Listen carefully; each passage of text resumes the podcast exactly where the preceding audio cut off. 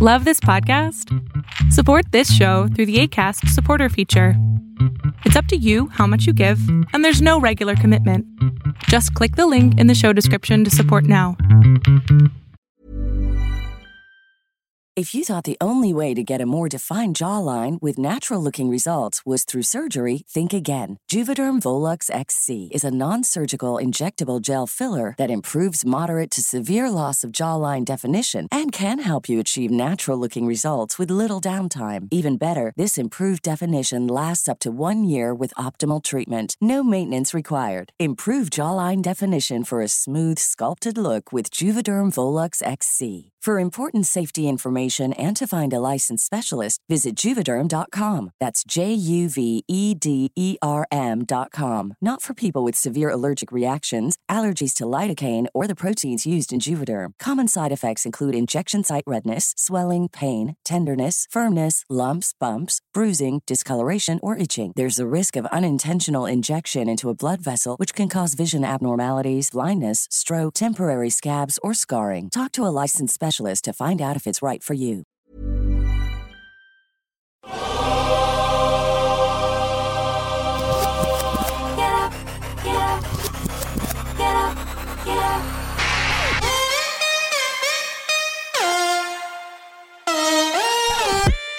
Welcome to the Buker and Friends podcast. Here is your host. Let's send it over to Rick Bucher. Rick Bucher.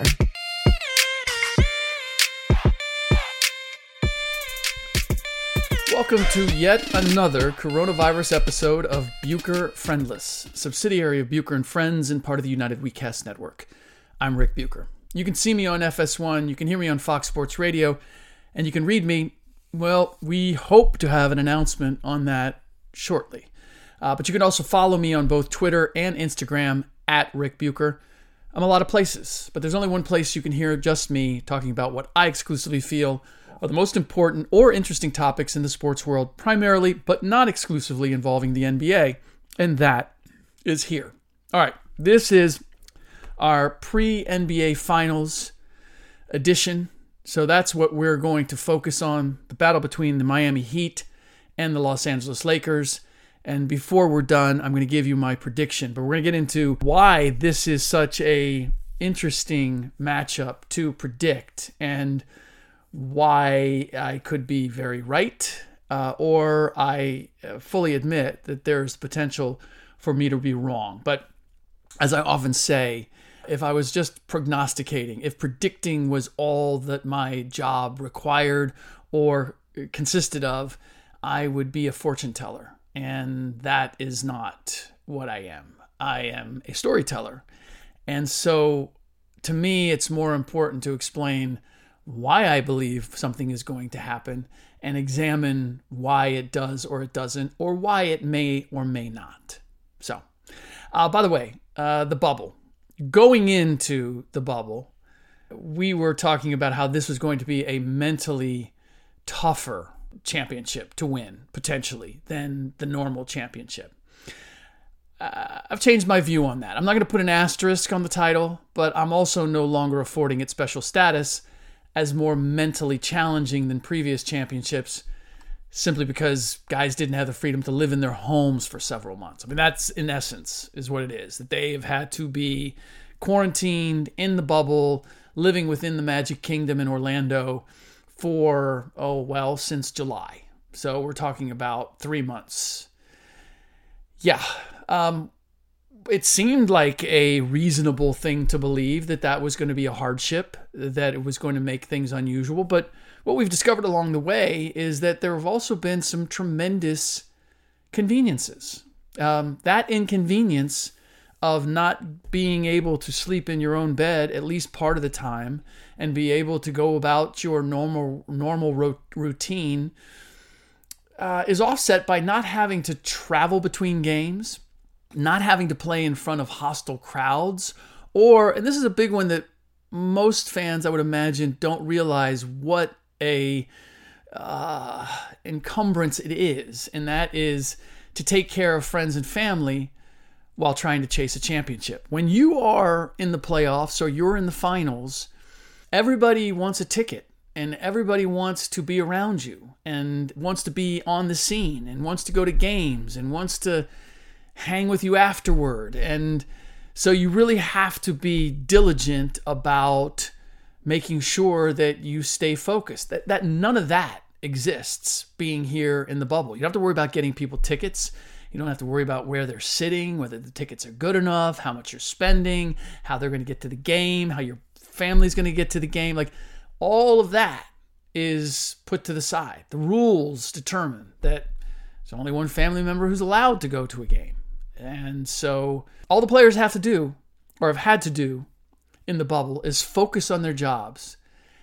And while it's nice to have a break from that, I know I am particularly productive when I'm away from home and all I have to do is concentrate on doing my job. Now, how did we get on this subject? Because Kevin Durant, who has not played all season, who has never played in a bubble, and is not playing in one now, said that this one would for sure rank as tougher than normal championships because of what the guys are going through in the bubble. I saw one headline that referred to his remarks as brutally honest. Mm, that may be because dealing in conjecture or pulled out of his ass didn't have quite the same ring. But that's essentially what he did. Kevin, Kevin Durant has no idea what those guys are going through in the bubble, what it's like to play in a bubble. And look, it, it happens. It was on a podcast. It was with Joe Budden. It happens. Guys ruminate. I've done it myself. You ruminate, you say something, and you think about it a little bit more, and you're thinking, yeah, on second thought, that probably, that probably wasn't on the money. I've probably done it in this podcast. You guys don't need to go back and research and find examples. If you want to, fine. But uh, trust me, I'm sure that they're there. The difference, of course, is that when K D says something, then uh, my fellow media members take it and run with it and call it something like brutally honest rather than not well thought out. So bottom line is I'm looking at the bubble and I don't think it's been that stressful. I think that it's been more difficult on the veteran players when it comes to playoff basketball because it has taken away an advantage, and we will get into that more when it comes to the battle between the Miami Heat and the Los Angeles Lakers because it looms large in that. But let's just say the veteran players have an advantage because of those veterans who have been through the playoffs because they have been conditioned to deal with the atmosphere of the playoffs, whereas young players have never been through that. It's actually flipped the other way in that the conditions in the bubble more resemble A A U tournaments with no fans, basically hanging with your boys at the hotel, playing basketball, going back to the hotel, getting something to eat, playing Xbox, going playing another game. No fans, no atmosphere, got to kind of generate your own energy within the team. Like, eh, you know, it's it's been quite some time since LeBron James. It's been seventeen years. Since LeBron James has been in that atmosphere. It's been, I don't know, three years since Tyler Herro, if that, three years since Tyler Herro's been in that atmosphere, uh, and in a number of guys. So that's where I think the advantage has benefited the young guys over the veterans, and that's usually not the circumstance when it comes to the playoffs. So I do promise that we are going to get to that Heat-Lakers matchup, and I'm going to give you my prediction as to who I think is going to win and why. There's one other topic I want to get to before we get to that, and that is LeBron James at the Western Conference Finals award ceremony sitting down on the court in his socks. What the hell was that?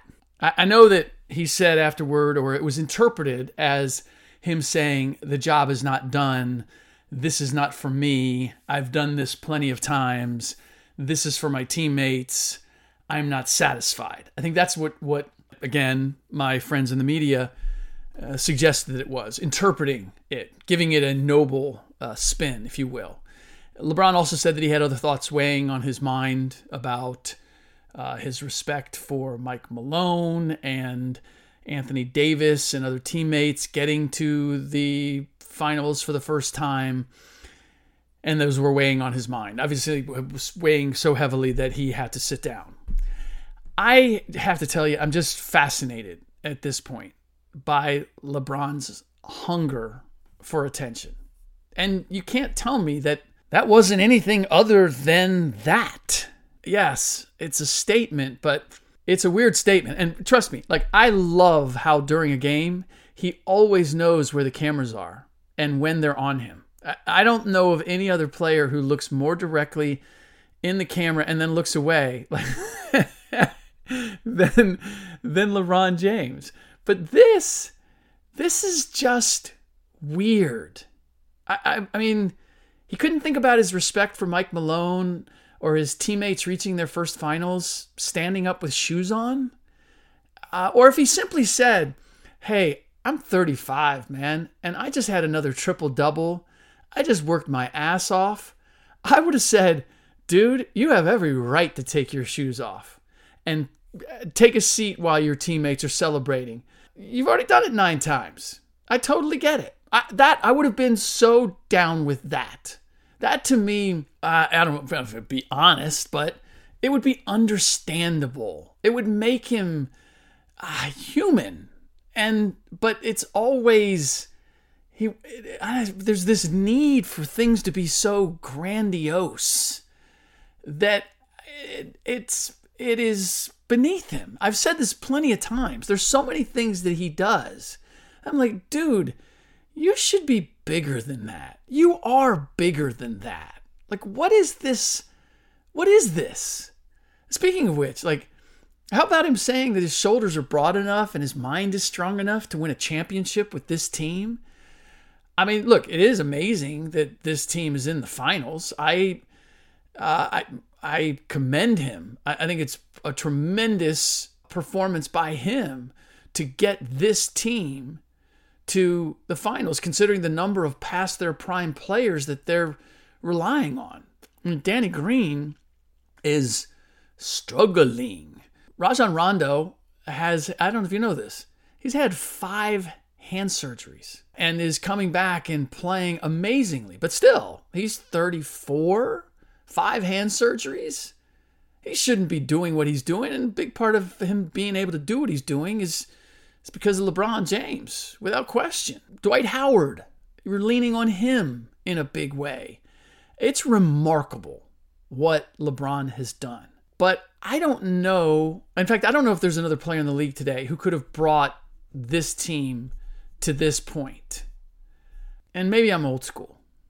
But having a guy tell me how broad his shoulders are and how strong he is mentally, dude, why do you, you don't have to tell me. You've showed me. What are you trying to convince me of? Especially, especially for someone who has accomplished as much as LeBron has. It is mind-boggling to me that he still has this need to tell us how great he is. And I, I look, you may be a LeBron stans. I, okay. It's not a good look. I'm just telling you. And you may not think I'm an objective observer. I am. I appreciate what LeBron has done. I I wish that he wouldn't do some of these things so I could appreciate him more. I think he devalues himself. He's done it consistently. He's he should be, for all that he's done, he shouldn't have as many critics as he does. He shouldn't have as many people who look at him and go, "Yeah, dude, you know, you've done a lot. You're you're you're a really good player, but damn, man, can't you just, can't you just do be a little bit better?" And don't give me the whole he's got a school and and all of that. I mean, eh, yes, he's done that. I, I won't go into David Robinson has twenty schools and Jalen Rose has done it. Like, LeBron advertises what he does better than anybody else. It's not necessarily that he does more than anybody else. He just advertises it better. And trust me, trust me, having covered this league for twenty-five years, the guys that I really admire, the guys who do it, and they are adamant, I'm only going to do this if you if if it's not publicized. I, and I did a book. I've just done a book with a guy that's going to come out in the spring, and he's one of those guys. And it got out anyway, but it wasn't from his people, and it wasn't advertised. But those are the guys that I truly admire, and there are a lot of guys like that in the N B A.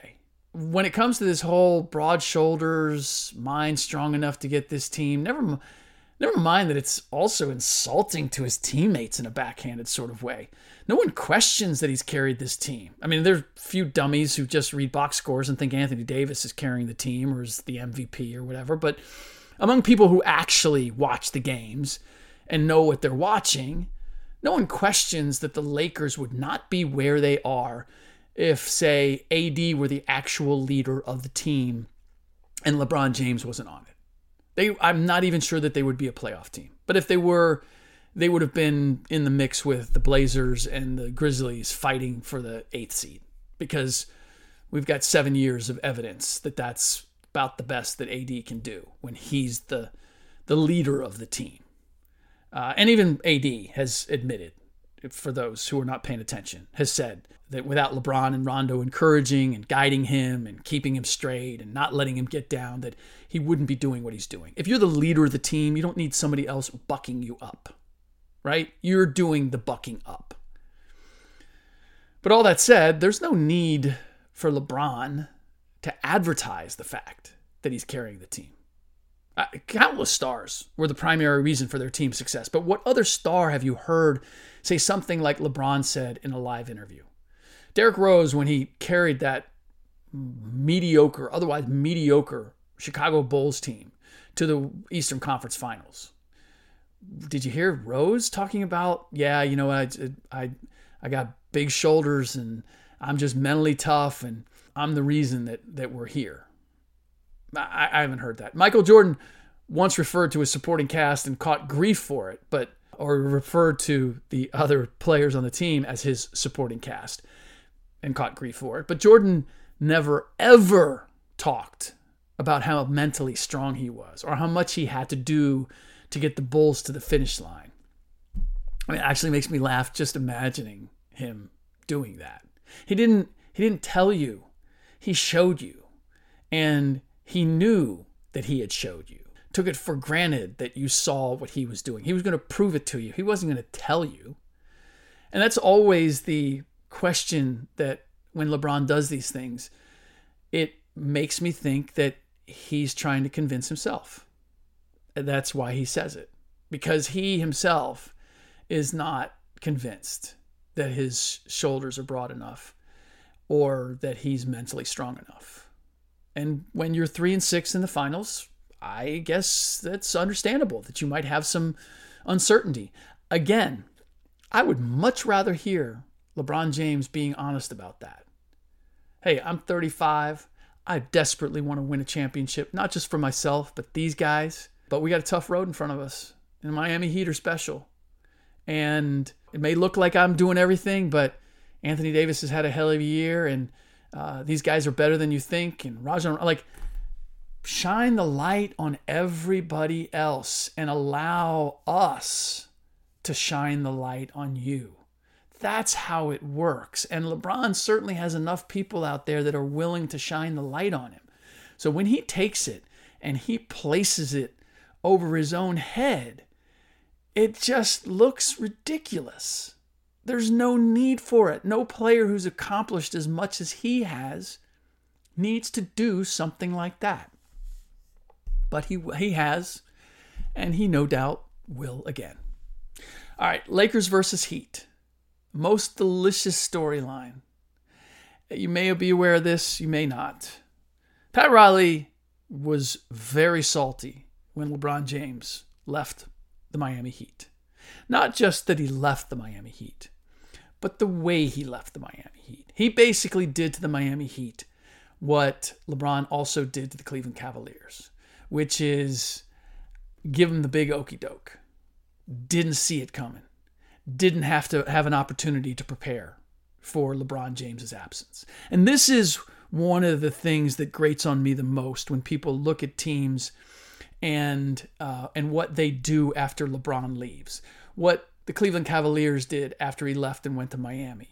what Miami was after he left and he went back to Cleveland, what Cleveland became again when he went on to L A, is they look at it and say, well, see, this is why this is this is the reflection of how great Le- LeBron is and how minimal the uh, the contribution is from the teams around him, how limited the teams are around him.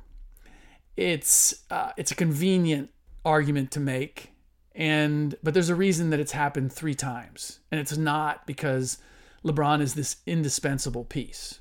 He is, in terms of when you build a team around LeBron, you have to build a team specifically for LeBron. You can't have other stars that function, or at least you haven't been haven't been able to do that in the past. At this point in his career, he's a little bit like Kobe after he lost to the Celtics in the finals, where he realized, I need to utilize the pieces around him. I can't do it myself anymore. LeBron is, I, I believe, to a certain extent, is in that stage. He can't carry a team all by himself. I'm not saying that A D hasn't had a big part in what they've done. I'm just saying he can't drive the bus, even now, at this stage of LeBron's career. In any event, Pat was not happy that LeBron left the way that he did. And I have to believe that Pat, at seventy-five years old, one, obviously wants to win another championship.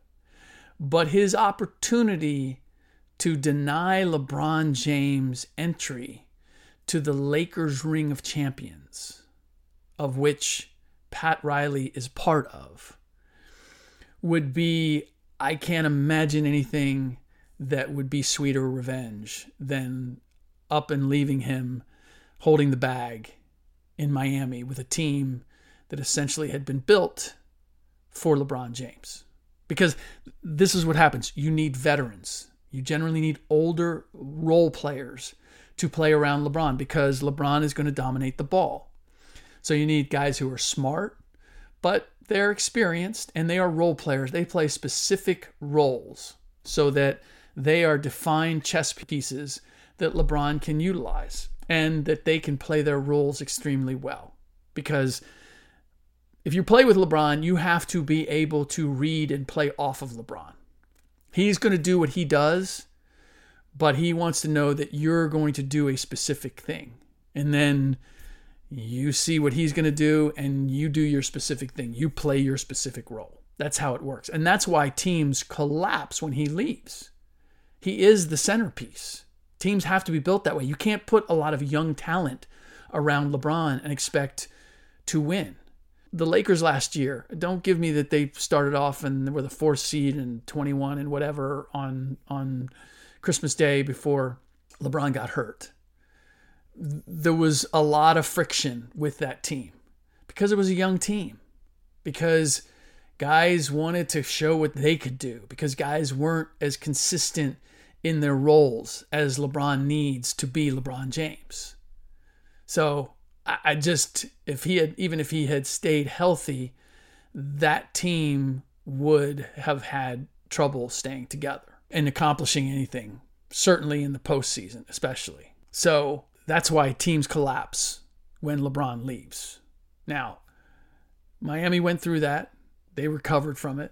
I have to believe that Pat probably got a, you know, at, at seventy something, that that was an added jolt of motivation to get back in the in the driver's seat and go out and find talent and build another champion. I don't know that he knew that he was going to face LeBron in the finals, but now he gets to, and man, that I just, I can't watch to see that. I can't wait to see that battle. Now, the reason that I have, and here is my prediction.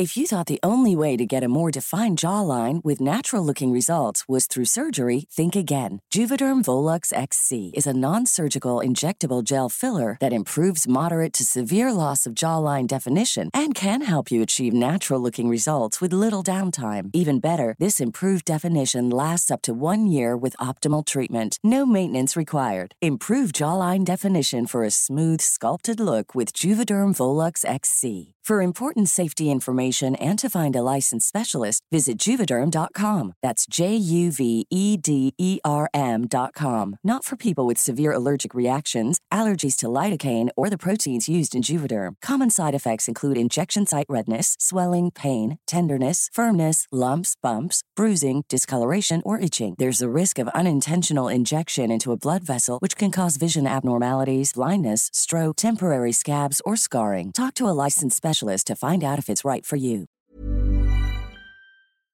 I have the Miami Heat winning and winning in six games. And it is largely because of intimate knowledge of LeBron James by the Miami Heat. Erik Spoelstra obviously has coached him, and Andre Iguodala has played against him, as has Jimmy Butler, obviously, but Andre Iguodala has played against him in the finals. Now, I don't know how much Iguodala has left, but I do know that Iguodala, and I'm not even sure how effective ultimately Iguodala was when he won the M V P of the finals, in part because of guarding LeBron James. I think LeBron averaged damn near a triple-double, so I don't know exactly how effective Andre was, but I know he knows how to make the game difficult for LeBron in certain situations. I don't think physically he's capable of implementing that anymore, but he doesn't have to. He has that knowledge to pass on to Bam Adebayo. And Bam is the biggest reason why I believe the Heat can win this series. Because Bam, as a defender, his size and his athleticism, he can match up with either A D or LeBron and make things difficult on one of them, all by himself. I think he can challenge one of them on a consistent basis. Foul trouble is something to certainly be concerned about. But you take away one of those two. If those, I mean, those two have to be great on a nightly basis. Great and efficient. Uh, for them to be successful. I also, as much as I have thoroughly enjoyed seeing Rajon Rondo be playoff Rondo again and have this rejuvenation, if you will, I believe that the Heat have the personnel between Goran Dragic and Jimmy Butler to make things difficult on Rondo. And so I don't expect that he's going to be quite as effective as he has been, uh, certainly against the Denver Nuggets. I mean, he's a huge difference maker. And to me, if you go with the big three, Rajon Rondo, without question, is the third, going with A D and LeBron. Now, I understand in my prediction that I'm going against convention, because convention says that there's almost no chance that the Lakers don't walk away with the title. But convention has not prevailed for the most part in the bubble so far. The absence of fans, no travel, no staying in hotels in an opposing team's city, none of the supercharged atmosphere that makes it readily apparent every minute exactly what is at stake. All of that, which wears on any player who never has experienced experienced it, none of that exists. I'll never forget Steve Smith, the former Atlanta Hawk, uh, Miami Heat shooting guard. Uh, now you see him on N B A T V. He, we spoke after his first playoff series, first time he'd ever been in the playoffs with the Hawks. And it was only a first round battle. And I want to say it was against the Heat. I should have looked this up. But in any event, I was just asking him about the difference between regular season play and playoffs. And he was the first one to tell me, this is several decades ago, about how different it was. And he slept for like three days after the playoffs were over. And that was only like one round, but it was his first taste of it. And he said, the games are just so hard and so intense. And unless you've been through it, you don't know how to marshal your energy, how to conserve it, how to expend it wisely and efficiently. And your game has to be really efficient.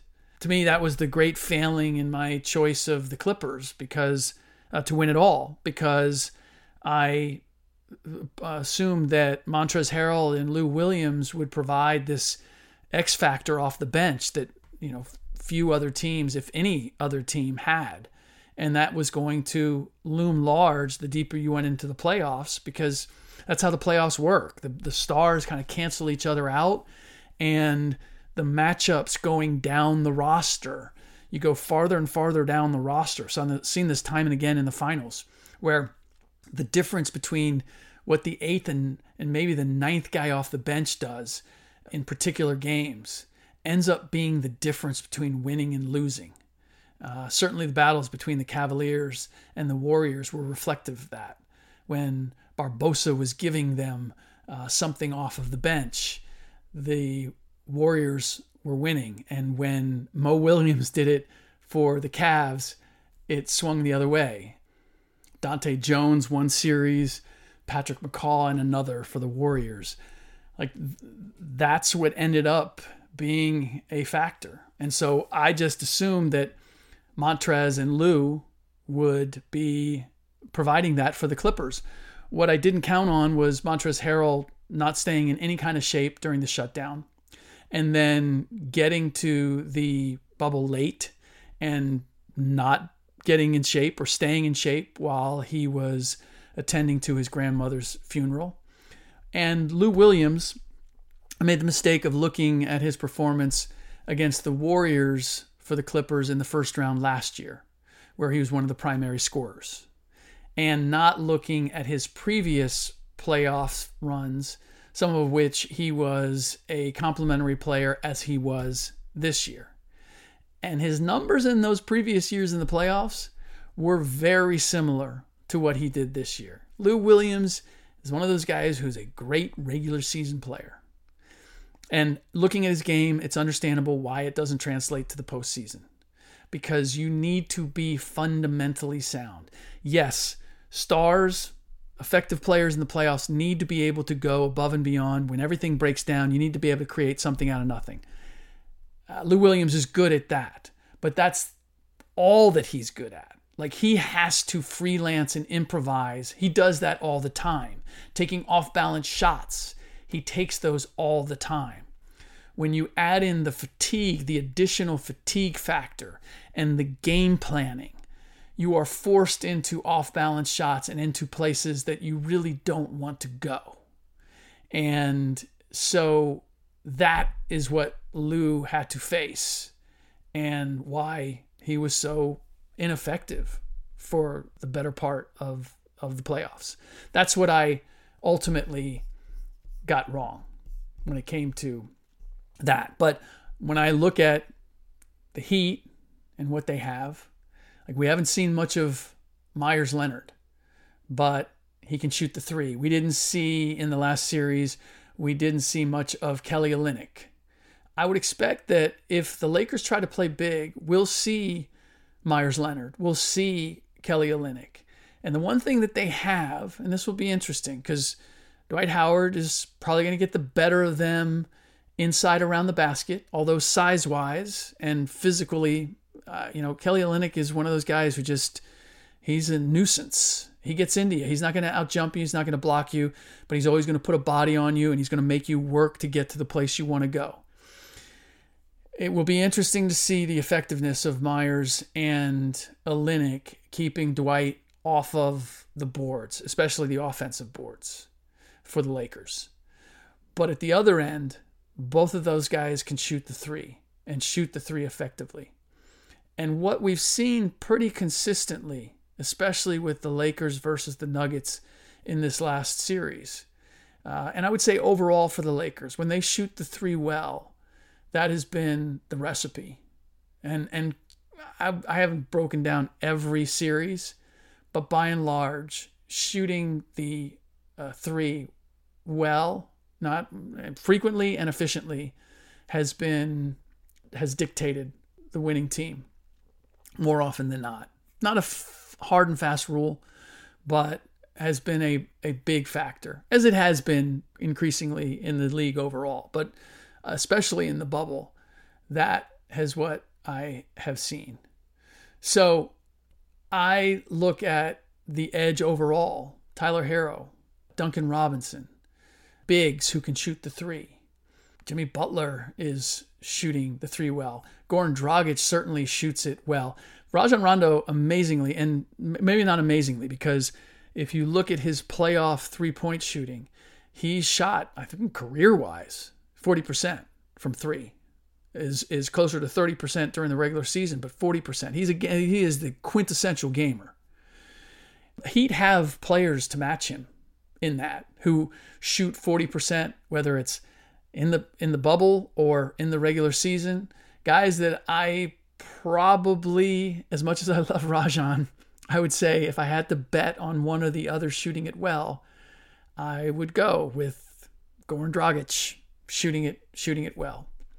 But three-point shooting from the bigs with the Heat and Bam Adebayo being able to neutralize, or I don't want to say neutralize, because I'm sure that A D and, and LeBron are going to get numbers, but make them work for those numbers and make it so that they're not getting a whole lot of numbers for other guys. And A D generally doesn't do that. But if they can make things difficult on Rajon, then that's going to limit things on A D. So I'll be interested to see how Spo ultimately uses Bam, who he uses him against more. And I would expect that he's probably going to move that around depending on how the series goes and, and how the Lakers play. I do think there's going to be a lot of adjustments made through the course of this series. Now, the big hole in my theory of the Heat winning is that they don't have that defined superstar go-to player. Jimmy Butler is not that player. Duncan Robinson might might be the closest thing they have to it, which is the scariest aspect of that. I would probably, anybody who says Dragic is higher in the pecking order, okay, but I've just seen so many situations in these playoffs where the Heat have run a play for Duncan Robinson when they need a basket at the end of a game. And certainly crazy knockdown shooter, and have not seen anything that would suggest me that he's phased at this point. Who knows? The N B A Finals, you know, opportunity to win a championship can be different. It just makes me really nervous to think that the go-to player for a championship team is a Division three cat who takes, I don't know, the seventy, eighty percent, maybe more of his shots are three-point shots, who's not a finisher inside or is not proven to be that consistently. So, and by saying that Duncan Robinson is the go-to guy, it means that they don't have one, you know, that it's going to be by committee. And I thought that the Toronto Raptors would be successful in doing that this year without Kawhi Leonard, that it would be a little Pascal Siakam and a little Fred VanVleet and a little Kyle Lowry, uh, maybe even a Serge Ibaka now and then. And that didn't work out so well. And generally it doesn't. You do need that one guy who has the respect of the referees, especially if he's being guarded by the other team's superstar. We saw that with Jamal Murray. Uh, when he was being guarded by Alex Caruso, he got the call. When he was guarded by LeBron James, he did not get the call. And while I am not a conspiracy theorist, and having worked as a referee, uh, as a basketball referee, and having gone through a training as a, what was then the D League, um, with Zach Zarba and a couple other guys were in my in my group. I I appreciate how hard the job is and how the integrity of the N B A referees, how high it is. I don't question any of the guys, certainly that I know, about that. And I know how, how hard it is just to do the job, that the idea that you were going to manipulate games is really difficult. Nonetheless, nonetheless, the the benefit of the doubt generally goes to the better player in bang-bang situations. And who's that going to go to with the Miami Heat? Is Duncan Robinson going to get a call against LeBron James? I mean, it's probably not going to be the matchup, but if Duncan Robinson in a situation goes up, is is he going to get that call? Is Jimmy Butler going to get the call against LeBron or A D? Don't know. In fact, I, you know, I'm not even putting A D in that category. I don't know that he quite gets that respect from the referees yet. In fact, I'm pretty certain he doesn't. It's really LeBron. But games, as they did with the Denver Nuggets, can come down to that. Who LeBron is guarding and whether he gets the benefit of the doubt or not. And that goes both directions.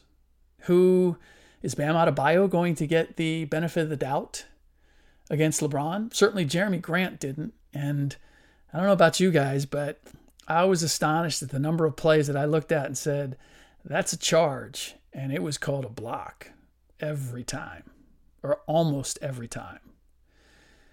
So I have my theory that the bubble is different, that the bubble uh, does not reward experience as far as uh, collective experience. So, you know, Danny Green's experience in the final and Dwight Howard's and uh, LeBron's doesn't carry all that much weight. The understanding that Erik Spoelstra has about LeBron and Andre Iguodala uh, is, to me, is more important. And the young guys and the versatility of the Heat roster and Bam Adebayo's terrific, amazing energy and ability to defend and and be a threat scoring-wise.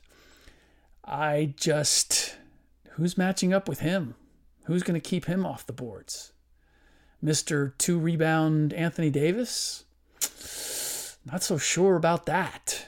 Uh, so it will be interesting. But Lakers have LeBron. Lakers have the superstar. And a friend of mine likes to say, you know, the team with the best player inevitably wins series, uh, especially when it comes to the finals. So we shall see. But that's my pick, and I'm sticking with it. Can't wait to see that first game. Coming up in a matter of hours, depending on when you're listening to this. So that does it for this episode of Bucher Friendless, subsidiary of Buker and Friends and part of the United WeCast Network. Please rate and review the show on iTunes, wherever you get your podcasts. Those stars and those ratings, our advertisers and supporters really appreciate that. It tells them that people care enough about the podcast Uh, to take a second to push a button. And if you care about it, it means that they care about it. So on behalf of them and me in advance, thank you for doing that. Uh, in the next podcast, we will be into the N B A Finals, and I'm going to find either one of my former player friends or someone who just got out of the bubble to talk about what we're seeing and what it means. But until then, please stay safe. And as always, thanks for listening.